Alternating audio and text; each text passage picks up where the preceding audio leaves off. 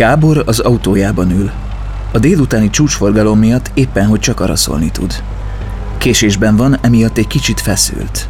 A két kisfiával készül találkozni, akiket a vállás óta ritkábban lát.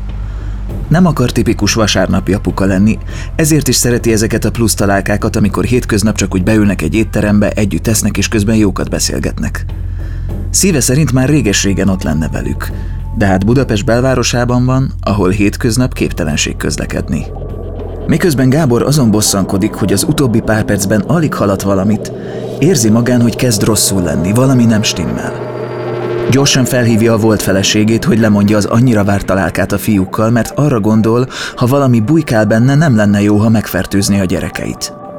Miután bontja a vonalat, akaratlanul is a kormányon tartott kezén lévő okosóra kijelzőjére téved a tekintete.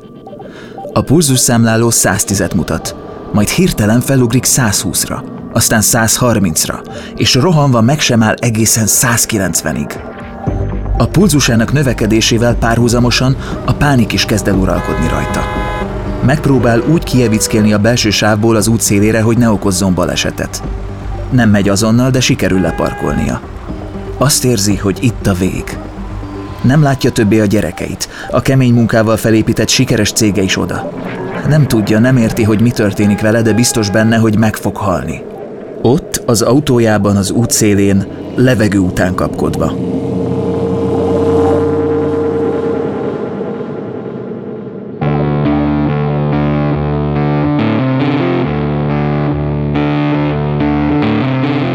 Lovas Rozi vagyok. Ez az Egyszer Lent. Egy podcast azokról, akiknek hatalmas pofont adott az élet. A Réti Barnabással olyan emberek történetét meséljük el, akik megjárták a gödör mélyét, de sokkal erősebben másztak ki belőle. Ha azt gondolod, mindennek vége, jussanak eszedbe ezek a történetek. Mindig lehet jobb, ha te is akarod. Ez a Beaton podcastje.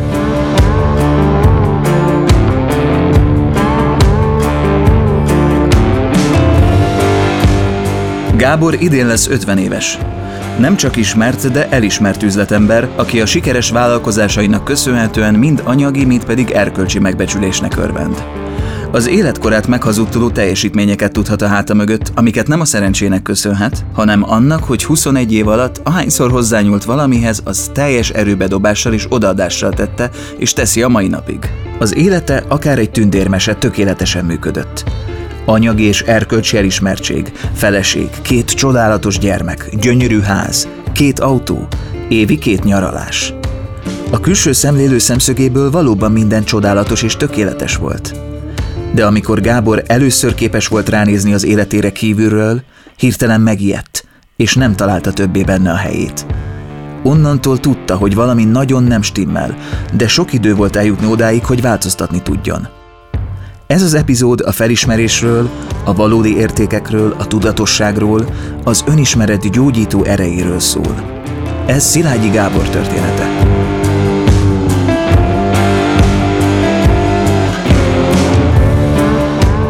Ezt a műsort azért tudtuk elkészíteni, mert a Generáli biztosító szponzorként mellénk állt. Hallgassátok meg, miért fontos nekik, ami nekünk is. A leggyakrabban a semmiből jön az a bizonyos pofon, ami a padlóra küld. Elveszíted a munkád, a társad, vagy a saját egészséged mondja fel a szolgálatot. Ahányan vagyunk, annyiféleképpen vagyunk rosszul, és annyiféle támogatásra vágyunk. Mi a Generalinál abban hiszünk, hogy empátiával, személyes kapcsolattartással és rátszabott megoldásokkal úgy tudunk segíteni, ahogy neked a legjobb. Azért támogatjuk az Egyszer Lent podcastet, mert tudjuk, hogy ezek a történetek nem csak elgondolkodtatnak, hanem segítenek abban, hogy jobban odafigyeljünk egymásra, és ezzel megelőzhetjük a bajt, vagy csökkenthetjük azok súlyosságát.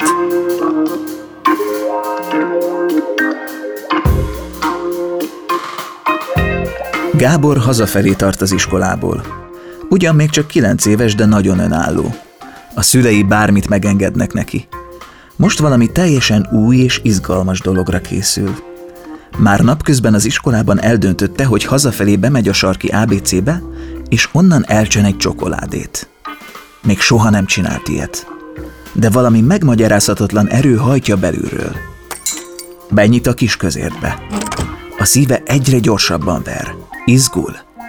Egyenesen az édességpult felé veszi az irányt. Pár másodperc alatt felméri a terepet, majd megáll a tekintete egy sportszeleten. Gyorsan körülnéz. Amikor biztos benne, hogy senki nem figyel, a kiszemelt tárgyat egy gyors mozdulattal a kabátja zsebébe sűjeszti. Ezután a kiárat felé veszi az irányt. Léptei ugyan sietősek, de ezt a sietséget akár az életkorának is be lehet tudni. Senkinek nem tűnik fel. Küldetés teljesítve. Hazaérve aztán leveszi a kabátját, kiveszi a zsebéből az imént elcsent édességet, majd a kabátot felakasztja a fogasra. Kibújik a cipőjéből és elindul az íróasztala felé. A sportszelet az íróasztal közepére kerül. Ha lenne ott bárki, akit érdekel, hogy Gábor hazatért az iskolából, az első dolga az lenne, hogy észreveszi. Egy csoki van az asztalon. De a szülei nem érnek rá. Most is, mint általában a konyhában veszekednek valamin.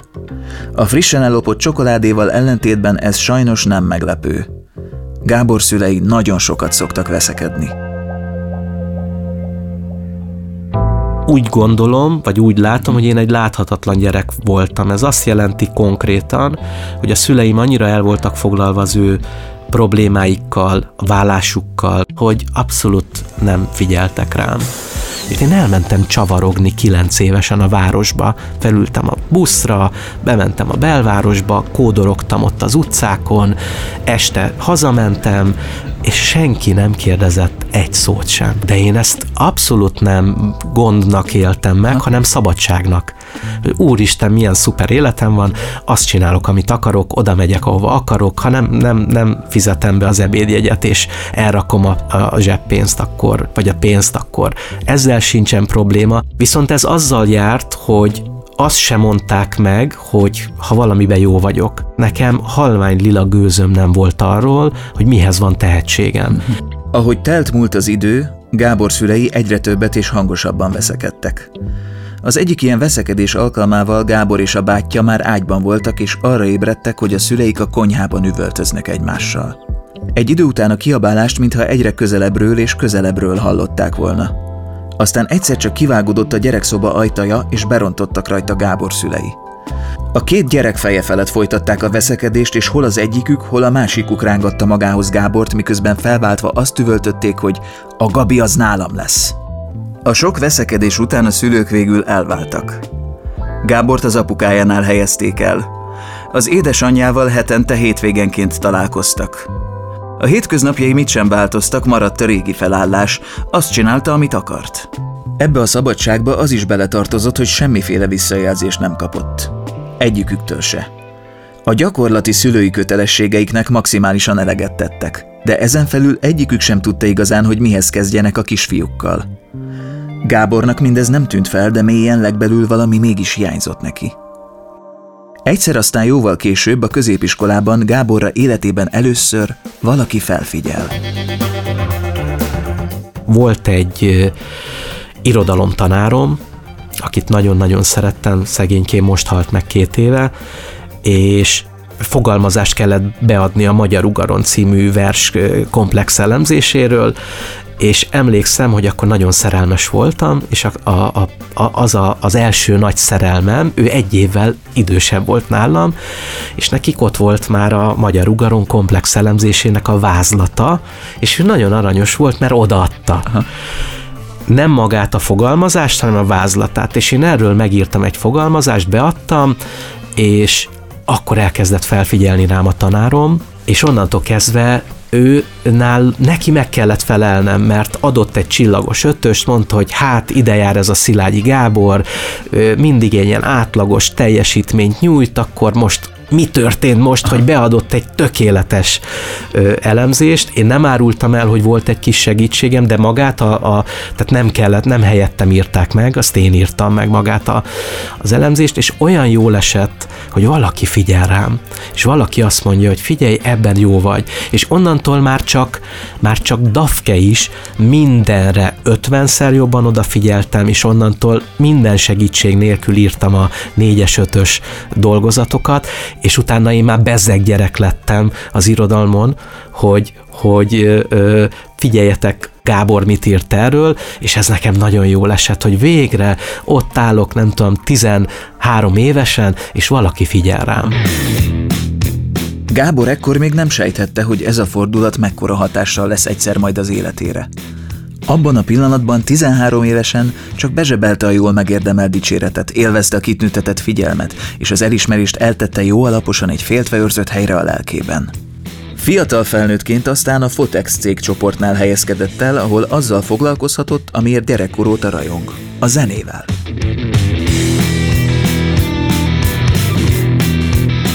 Nagyon szerette a munkáját, amelyet kitörő lelkesedéssel és hatalmas energiabedobással végzett. Így nem meglepő, hogy igen hamar magas beosztású vezető pozícióba került. Az elhivatottsága, a hihetetlen erőbedobása másoknak is szemet szúrt. Ezért többen voltak körülötte olyanok, akik komolyabb üzleti utakat képzeltek el Gábornak a jövőre nézve. Nem akartam vállalkozó lenni. Az egyik jövőbeni üzlettársam mondta, hogy gyere, csináljunk egy céget. És akkor kezdtek el megjelenni így óvatosan az, hogy úristen, mit kéne ezzel csinálni, és hogy, hogy mekkora nagy álom lenne, hogyha a saját magam ura lennék, azt csinálnék, amit én akarok, úgy osztom be az időmet, ahogy én akarom, de hát azért ott volt egy-két év ilyen élethalál játék, ami azért elég sok cég életében megjelenik, úgyhogy ott, ott is nagyon sokat gondolkodtam, hogy akarok-e én egyáltalán vállalkozó lenni. Végül belevágott a vállalkozói létbe. Előtte volt egy kép, amit meg akart valósítani. Nem volt könnyű dolga, de mintha ugyanaz a láthatatlan erő dolgozott volna benne, és vitte előre, mint ami annak idején kilenc évesen a sarki közértbe betérve a csokilopáshoz segítette hozzá. Innen nem volt megállás. Ugyan nehézség mindig akadt, üzlettársával hamar egy 120 fős vállalat élén találták magukat. Néhány év múlva már egy másik sikeres vállalkozást is a magáénak tudhatott. Elvette feleségül a szerelmét, akivel már tíz éve alkottak egy párt. Született két csodálatos kisfiúk. Közösen felépítették az álomházukat nagy terasszal. Minden évben elmentek külföldre nyaralni. Látszólag minden tökéletes volt. Gábor mindent elért, amit gyerekként célul tűzött ki maga elé. Idővel mégis azon kapta magát, hogy délutánonként, amikor hazatért a munkából, az elégedettség és a flow élmény helyett csak ült a gyönyörű háza hatalmas teraszán, és nem érzett mást, csak ürességet és boldogtalanságot. Valami hiányzott. De mi hiányozhatott ebből a tökéletes életből? Tette fel magának a kérdést értetlenkedve délutánról délutánra. Valamit, amit kergettem 15 évig, az nem működik ameddig küzdesz érte, addig ez nagyon drive az embert, hogy akkor ez, ez, ez, ez történjen meg, és, és mindaddig a, a, a feleségemmel, volt feleségemmel ráadásul ő építészmérnök volt, tehát ő tervezte meg a házat, én voltam a, a, a én felügyeltem az egész építkezést, és ilyenkor ez nagyon el tudja takarni a lényeget. Annyira benne vagy az operatív megvalósításba, hogy nem kell megúszod azt, hogy gondolkodj rajta, hogy ezt most miért csinálod. Csináltuk, csináltuk, és abba a pillanatban, ahogy meglett a ház, egy pár évre rá elváltunk. Megszűntek a közös célok, viszont az az értékrendszer, ami alapján éltünk, az meg kiderült, hogy nem ugyanaz volt. Nagy arcul csapásként élte meg, hogy 18 év után elváltak. Az álom a tökéletes családról hirtelen szerte foszlott, és ott találta magát a vasárnapi apuka szerepében. Abban a szerepben, amelyet a saját szülei válása miatt korábban el sem tudott képzelni. Igyekezett mindent megtenni azért, hogy a gyereke életében minél többet legyen jelen a hétköznapjaikban is. Az egyik ilyen alkalom aztán nem úgy alakult, ahogyan Gábor azt előre elképzelte. Egy délután úton a gyerekei felé rosszul lett az autóban.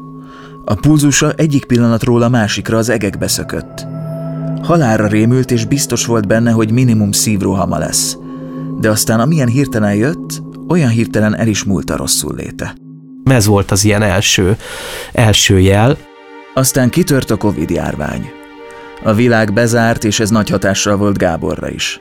Megszűntek a baráti összejövetelek, ahol sok ember között lehetett jókat nevetni és beszélgetni. Minden teljesen átalakult. Az új párjával természetesen betartották a járványügyi intézkedéseket, így otthon maradtak. Az élelmiszereket házhoz rendelték, és csupán annyi időt töltöttek sétálva az utcán, amennyi ahhoz kellett, hogy ne csavarodjanak be otthon. Ezek a séták olyanok voltak Gábornak, mint egy falat kenyér – a kedvesével minden nap egymás kezét fogva hagyták el a lakást. Keresztül mentek a Battyányi téren, át a Margit hídon, majd a Kossuth teret és a parlamentet elhagyva a belváros felé fordultak. Deák tér, Vörös Marti tér. A valaha pesgő és turistáktól hemzsegő utcák kiüresedve tátongtak előttük. Sehol senki. A hazavezető úton a Lánchíd oroszlányai sokkal élethűbbnek és fenyegetőbbnek hatottak a csendes, kihalt környéken. Minden ugyanott és ugyanúgy volt, ahogy és ahol azelőtt, de semmi sem volt olyan, mint régen. Pontosan ezt érezte Gábor is magában, és talán túl hosszú idő telt el így. Aztán az élet kezdett visszatérni a régi kerékvágásba, de nem neki.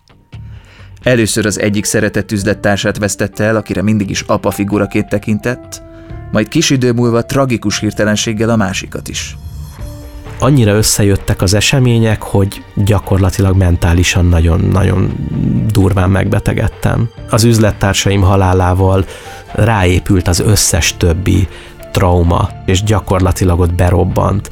És az történt velem, hogy gyakorlatilag depressziós lettem, pánikrohamaim voltak, nagyon komoly szorongásom volt. Az volt az egészben egy érdekes momentum, hogy észszel mindent értettem, hogy mi történik velem.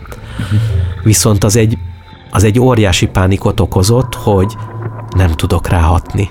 Igen. Tehát azt érzem, hogy ezt érzem, hogy mindjárt meghalok, meg, meg mindjárt vége az életemnek, de nem tudok vele mit, mit kezdeni. És én azzal, hogy biztonságban érezzem magam, azzal mindig úgy próbáltam megtenni, hogy kontrolláltam magam, kontroll alatt tartottam magam. És ezt a kontrollt vesztettem el. Az utolsó mencsvárat is elvesztettem, amiben még tudtam kapaszkodni, hogy, hogy na akkor most rendben vagyok. Az ember egyedül marad az esendőségével, akkor tud Így igazán. Van. És ennek nagyon komoly következményei lettek.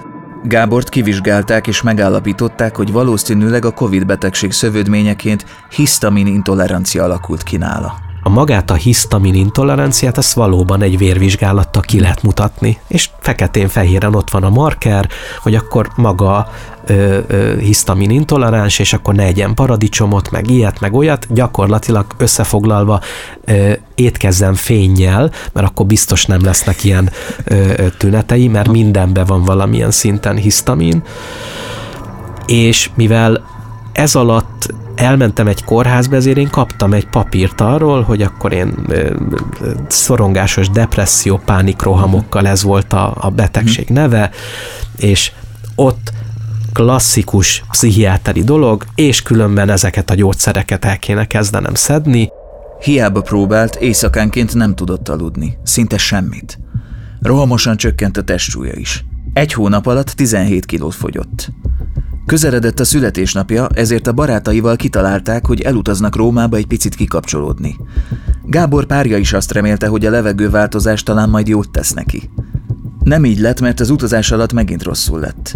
De ez a rosszul lét minden eddiginél komolyabbnak tűnt.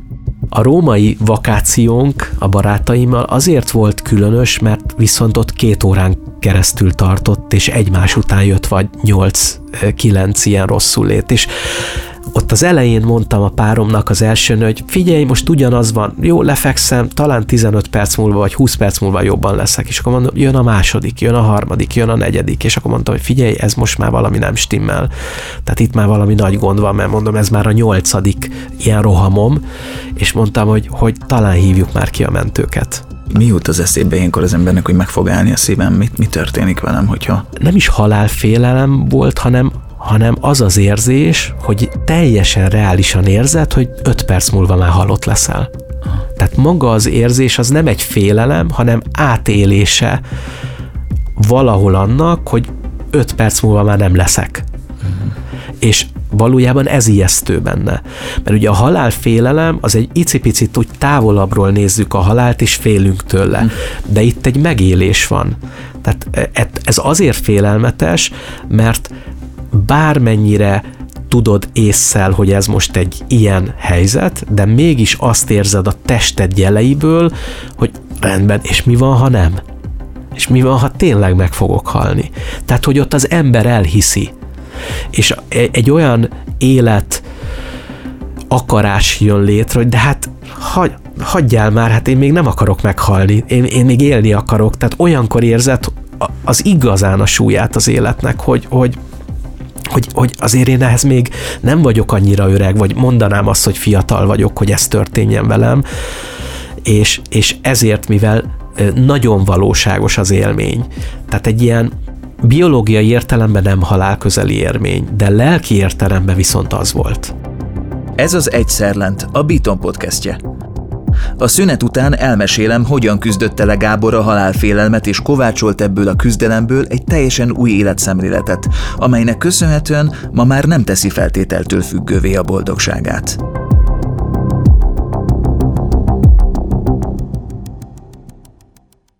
Mielőtt folytatódik ez az epizód, hallgassd meg a Beaton podcast ajánlóját.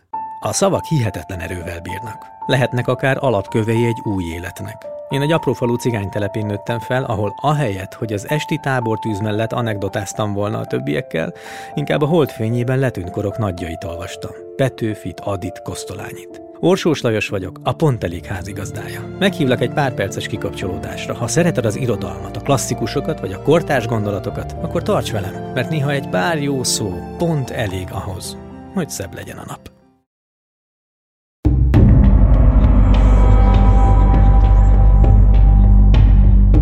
Folytatódik a Beaton Egyszerlent podcastje.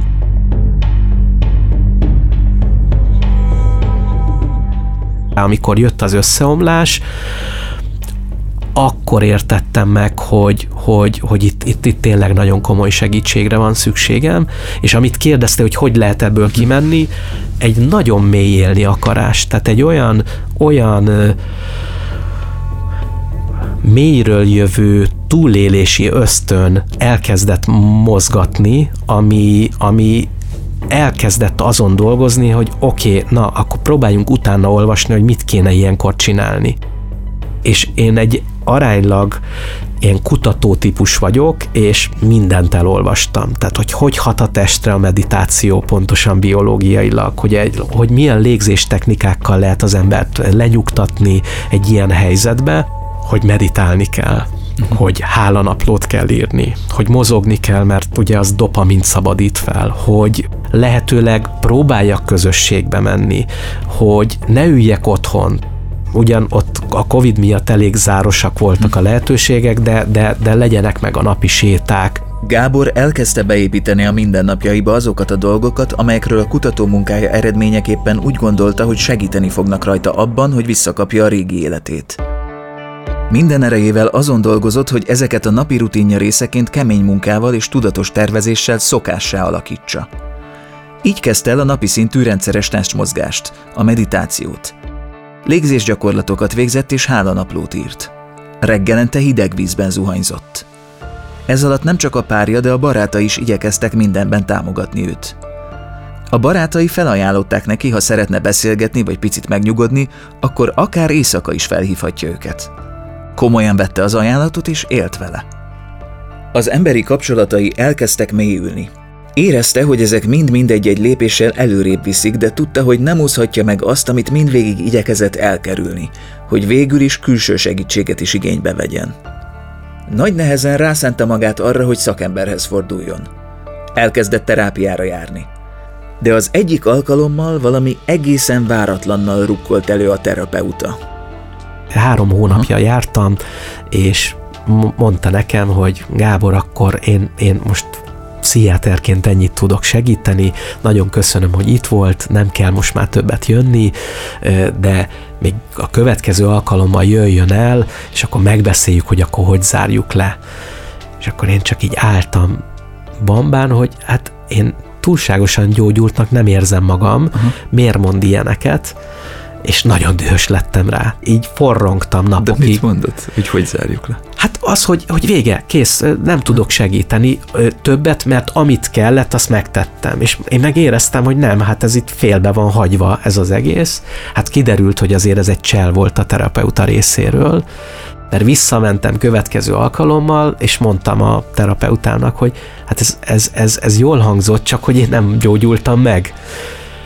És akkor mondta, hogy jó Gábor, ez nagyszerű, csak annyira jól el voltunk itt három hónapig, hogy annyira szuperül elmondta az életét, meg mosolyogva, meg, meg nagyon jó kommunikátor, ha. nyilván azért, mert cégvezető is ezt a skillt felvette, de hát ö, abba kéne hagyni a bullshitelést, el kéne kezdeni beszélni a valóságról, a valódi problémákról, és ez egy nagyon nagy lökést adott nekem, uh-huh. hogy hoppá, tehát három hónapot úgy el tudtam tölteni egy terápián, hogy ö, ö, bármit ö, amit mondtam, azok nem az érzéseim voltak, hanem azok a gondolataim. És akkor menet közben már azt is megfejtettük, hogy én úgy védekezem a, az érzéseim ellen, hogy gondolatokkal helyettesítem kognitív próbálom megmagyarázni magamnak a helyzetet, ahelyett, hogy arra figyelnék, hogy érezzek.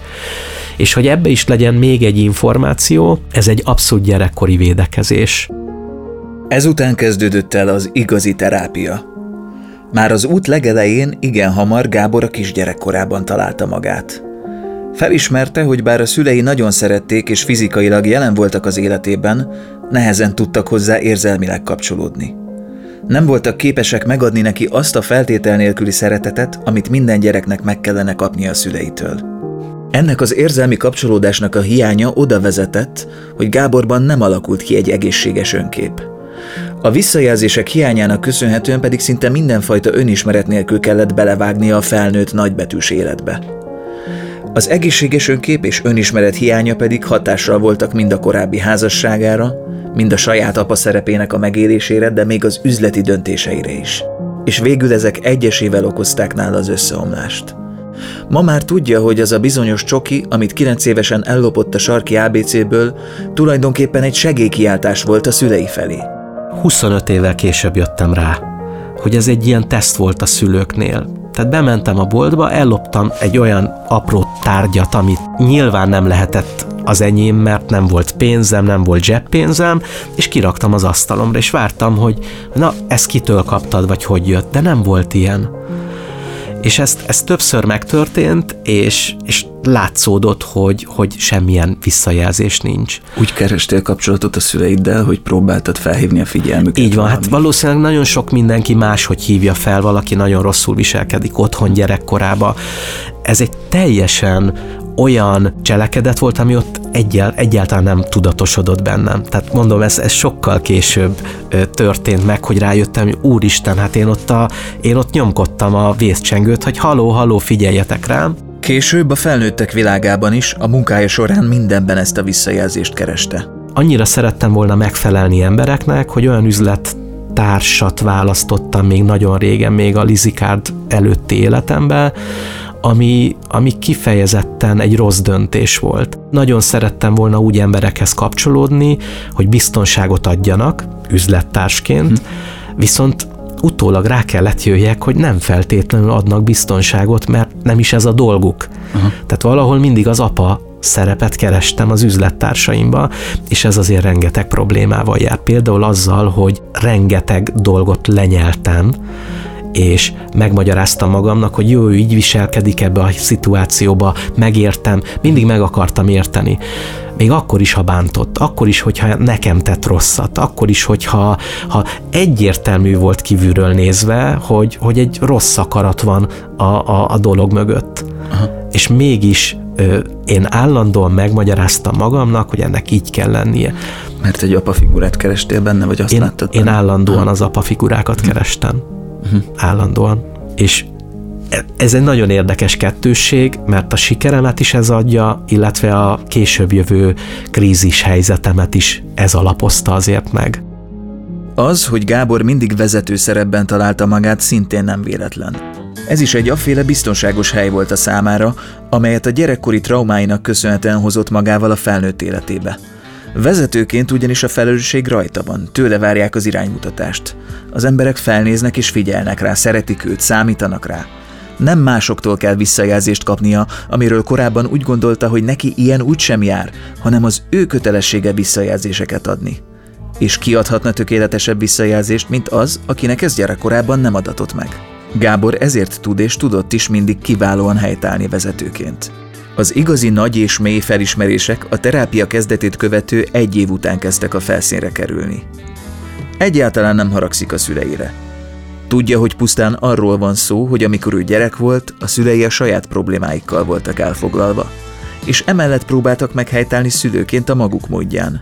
Nem volt ebben semmi tudatosság vagy szándékosság. Itt azért az ember mindig a gyerekkori ényével beszélget. Aha. Tehát itt a Gábor a kis Gáborral beszélget, mm. és gyakorlatilag ez, ez a, a, a, amit, ami ott tudat alatt van, azok a sémák, ott egy felnőtt Gábor, egy törékeny gyerek Gáborral beszélget, és a felnőtt Gábornak az a feladata, hogy megnyugtassa azt a gyerek Gábort, hogy minden rendben van, itt vagyok veled, és nem lehet semmi baj, és nem kell félned.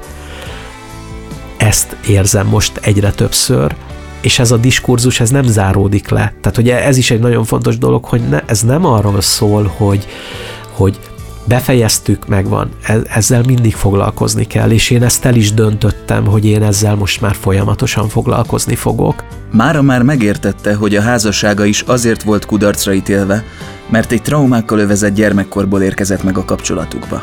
Ráadásul nagyon fiatalok voltak, amikor megismerkedtek egymással. Gábor menekült valami elől. Ez a menekülés pedig természetesen nem tarthatta őket örökre együtt, hiszen teljesen más személyiségek voltak, ezért egy idő után nem tudtak egymás mellett fejlődni. Rá kellett jönnie arra, hogy az önismeret vezet el a kiegyensúlyozott kapcsolatokhoz. Rendbe kell lennie magával, hogy másokkal is rendben legyen. Gábor ezeket a változásokat, a tudatos életszemléletet az üzleti életben is hasznosítja. Az az út, amin ennek a krízis helyzetnek köszönhetően elindult, rádöbbentette, hogy a sikerről alkotott képet teljesen átformálódott. És így kezdtem, illetve az üzlettársammal kezdtünk bele új tevékenységekbe.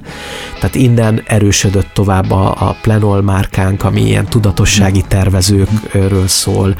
Akkor kezdtük el csinálni a Tudatosság Napja konferenciát, aminek most novemberben lesz a negyedik ö, ö, állomása azóta létrehoztunk egy magazint, egy tudatos életstílus magazint, ahol pontosan arról beszélünk, akár az üzleti tudatosságról, akár mentális, akár az önfejlesztéssel kapcsolatban megláttam azt, hogy az önfejlesztésnek mekkora szerepe van például az üzleti életben. Tehát egyre jobban azt érzékelem, hogy rendkívül sok olyan skillt fel lehet venni, amit tanulással fel lehet venni, hogy hogy, hogy építsünk szervezetet, hogy miért kell marketing egy cégbe, hogy, hogy, hogy a HR-nek mi a szerepe, hogy hogy kell üzleti modellt kitalálni, üzleti tervet írni, hogy kell az embereket motiválni, de a legfontosabb mégis az egészben az, hogy hogy kell készé válni ahhoz, hogy te egy sikeres céget tudjál vinni, és hogy ez sokkal bonyolultabb, mint sokan gondolják, és a céges bukásoknak rendkívül nagy része az a tulajdonos, illetve az alapító önismereti hiányosságaiból adódik. Az önismeret hiányosság, az önreflexió hiánya, az önértékelés, önbecsülés hiánya, hogy ne, nem, nem hisszük el, hogy, hogy lehet, lehet sikeres az, amit csinálunk, és ezzel predestináljuk is azt, mm. hogy, hogy az ott meg fog rekedni azon a szinten, ahol, ahol van. Nem merjük kiengedni azt a határt. És én, én ezeket most elengedtem, és még egy, ami azt hiszem talán az egyik legfontosabb, és talán itt azt hiszem, hogy pont jó helyen is mondom, az elengedés. És ha nem jön össze, akkor mi van? Uh-huh és én ebbe betegedtem bele. Nem tudtam elengedni. Azt éreztem, hogy rendkívül sok mindent fogok elveszteni, uh-huh. és, és ez olyan békjókba kötött. De az önismereti útnak köszönhetően kiszabadult a saját börtönéből. Most már úgy tervezi és építi fel a vállalkozásait, hogy abba az irányba nyit, amiben igazán és tiszta szívvel hisz. Ez a hit ad neki bátorságot ahhoz, hogy megmerje valósítani az álmait. Ez nem jelenti azt, hogy nem törődik azzal, hogy a tevékenység nyereségese vagy sem. Ez annyit jelent, hogy megfordítja a folyamatot. Biztos abban, hogy amiben mélyen hisz, az meghozza majd a gyümölcsét. A vállalkozásaival az írást és az olvasást ünnepli. Azt a két dolgot, amely 13 éves kora óta olyan erősen épült benne. A munkáival értéket szeretne teremteni a világban, jobbá tenni azt. Bátran vág bele új projektekbe, mert már nem fél a következményektől és a bukástól sem. Ma úgy vagyok vele, hogy én mindent megteszek a vállalkozásaimért, az álmaimért, és lesznek olyanok, amik nem lesznek sikeresek. És akkor mi van? Akkor megyünk tovább.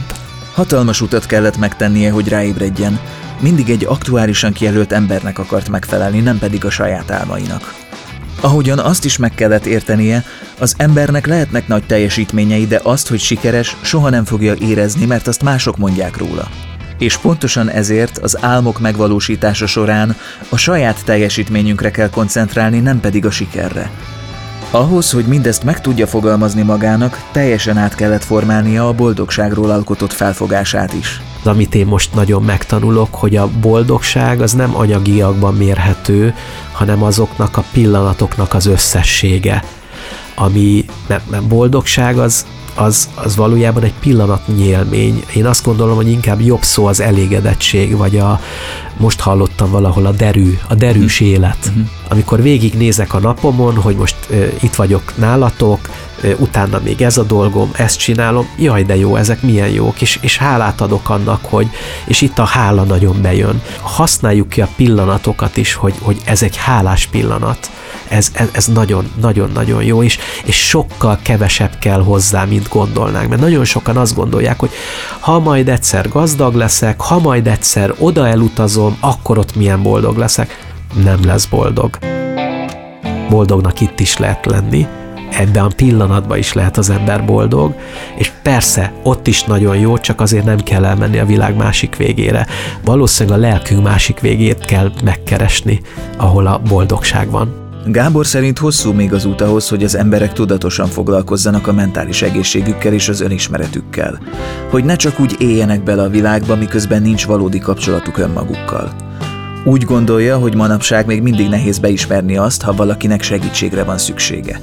Férfiként pedig egyenesen szembe megy a társadalom által elvárt magatartással az, aki mégis mer segítséget kérni. A, a, pszichológus csak a bolondok mennek. Látom, hogy úgy élnek körülöttem, közeli és távoli rokonok, akik kicsit felakadt szemmel nézik, hogy, hogy mi, micsoda, hát ez azért elég nőies, hogy elmész egy terápiára. És nem, nem, nem értik, de az a jó hír, hogy egyre több olyan emberrel, férfi emberrel hmm. találkozom, aki, aki akár az én példámon keresztül elkezd ezzel foglalkozni, és nekem ez is egy nagyon fontos átesés volt, hogyha ha te egy-két évvel előtt, ezelőtt keresel meg, akkor én erről nem beszéltem volna, pontosan emiatt, mert hogy úristen mit gondolnak, hogy egy, egy, egy pasi is érez, és egy pasinak is vannak gondolatai, vagy érzései, nem is gondolatai, mert azok vannak, de hogy vannak érzései, és akkor azokkal foglalkozni kell.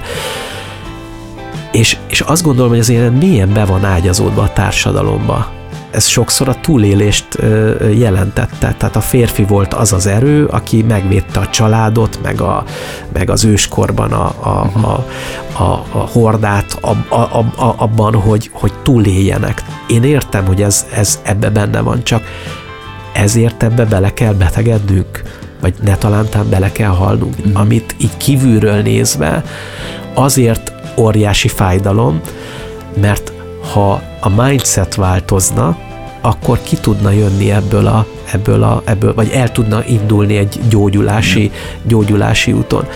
Én azt gondolom, hogy én abban szeretnék, ha lehet segíteni akár csak a történetemmel, hogy, hogy merjenek a férfiak is érezni, és merjék felvállalni azt, hogy vannak problémák, amiket, hogyha megoldanak, akkor az életük egy teljesen új irányt tud venni, vagy egy, egy, egy kiteljesedettebb életet lehet élni, ahol, ahol már nem a, a traumáink, nem a, nem a rossz, be, rossz gyerekkori sémáink fognak érvényesülni, és ezt tényleg úgy tudom csak legjobban szemléltetni, mint hogyha ha ilyen nehezékek lennének rajtunk, és ezeket kell így folyamatosan levennünk magunkról, ezeket a láncokat, ezeket a súlyokat, hogy, hogy, hogy egy kicsit könnyedebben menjen előre ez, ez, ez, ez az egész dolog, és, és olyan jó lenne, mert ha, ha így, így lennénk, akkor ez a, ez a világ egy jobb hely lenne. Gábor pontosan tudja, hogy ez a munka saját magával, az álmai megvalósításával soha nem fog véget érni. De ma már tudja, hogy nem megérkezni akar, nem megszerezni akarja a dolgokat, hanem tudatosan megélni a pillanatot és annak varázsát.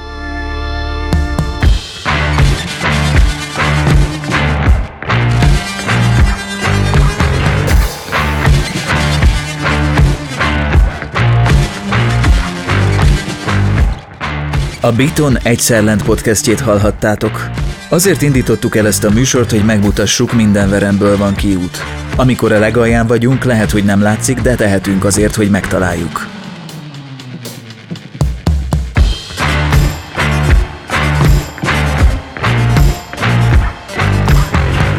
Ha tetszett ez az epizód, értékeld a lejátszóban 5 csillaggal. Iratkozz fel a csatornánkra, hogy ne maradj le a következő részekről. A biton.hu oldalon megtalálod az összes többi műsorunkat is, ott fel tudsz iratkozni a hírlevelünkre, amiben hetente ajánlunk podcasteket a világ minden tájáról. Az epizód szerkesztője Bodnár Hajni, szövegíró Spira Eszter Mérjam, a showrunner Orsós Lajos, a zenei és utómunka szerkesztő Szűcs Dániel, a kreatív producer Román Balázs, a producer pedig Hampuch Richard volt. Réti Barnabást hallottátok. Ha úgy érzette, vagy valaki a környezetedben krízis helyzetben van, hívd a 116-123-as ingyenes lelki elsősegélyszámot. Beaton. Vidd magaddal ezt a történetet. Ha van lehetőséget, kerüld el a bajt. Ha pedig már benne vagy, ne feledd, minden gödörből van kiút. Generali. Érted vagyunk.